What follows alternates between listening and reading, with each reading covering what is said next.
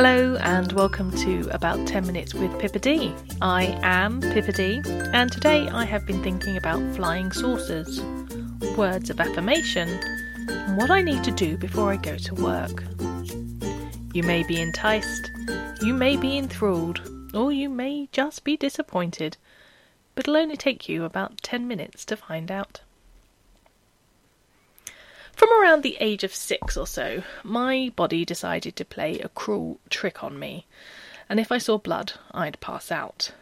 This meant every time my mum did a finger prick blood test, a child fell over and scraped their knee, or someone got a nosebleed, bam, I was on the floor, or on one memorable occasion, passed out and slid underneath a dining table in the middle of a restaurant.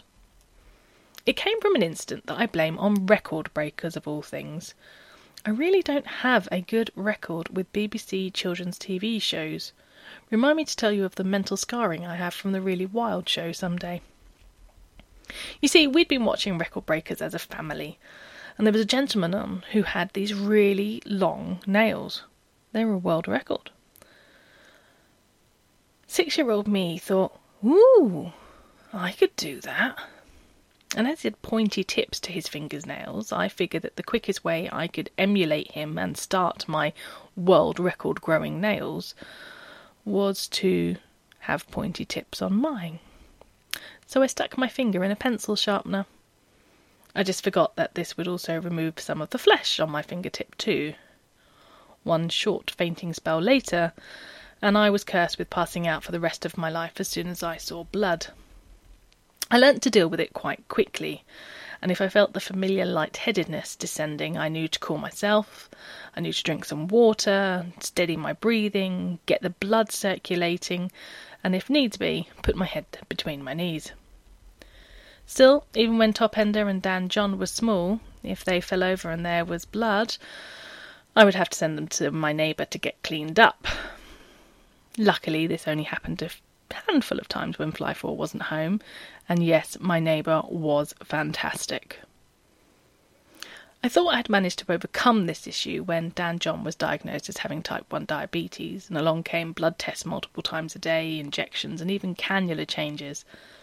Of course, there were times where I cut myself and nearly passed out, but these were infrequent, and I could deal with scraped knees, and the times that Dan John's blood seemed to have it out for me and would somehow end up on the ceiling, on me, on the bed sheets, on him, or I'd wake up the next morning with smears of his blood across my face, and I am still not sure how they got there.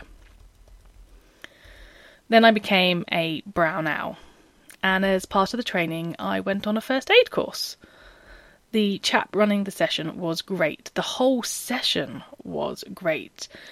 It was fun. I learnt a lot, and I've put it into practice several times. One of the first things that the trainer said, though, was, if you feel like you're going to pass out from descriptions of some of these injuries, please feel free to leave the room. I remember sitting there thinking, well, I don't need to worry about that. I don't pass out from hearing things.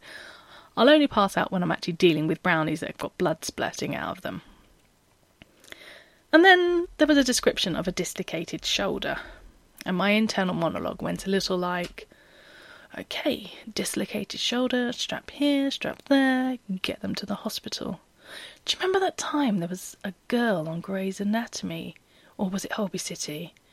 No, definitely Grey's. It was that teenage girl when Alex was going to prison and she just sort of popped it back in. Ooh, I feel a bit funny. Oh, I know this feeling. It's the feeling I feel just before I pass out.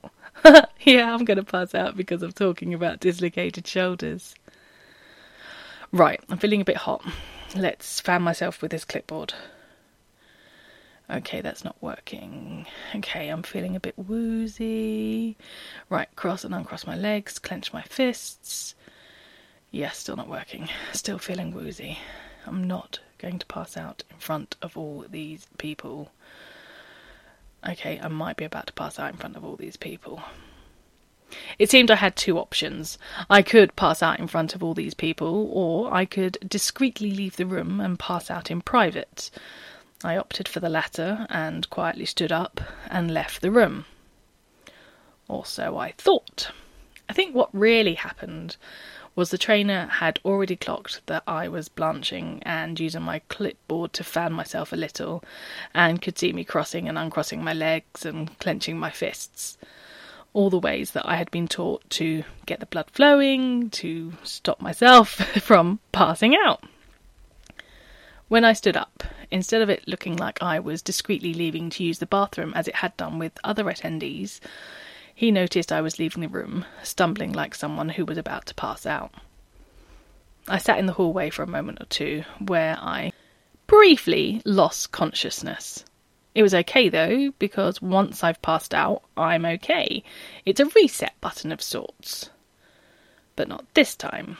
Nope, this time a good 10 minutes later, and I was still feeling woozy.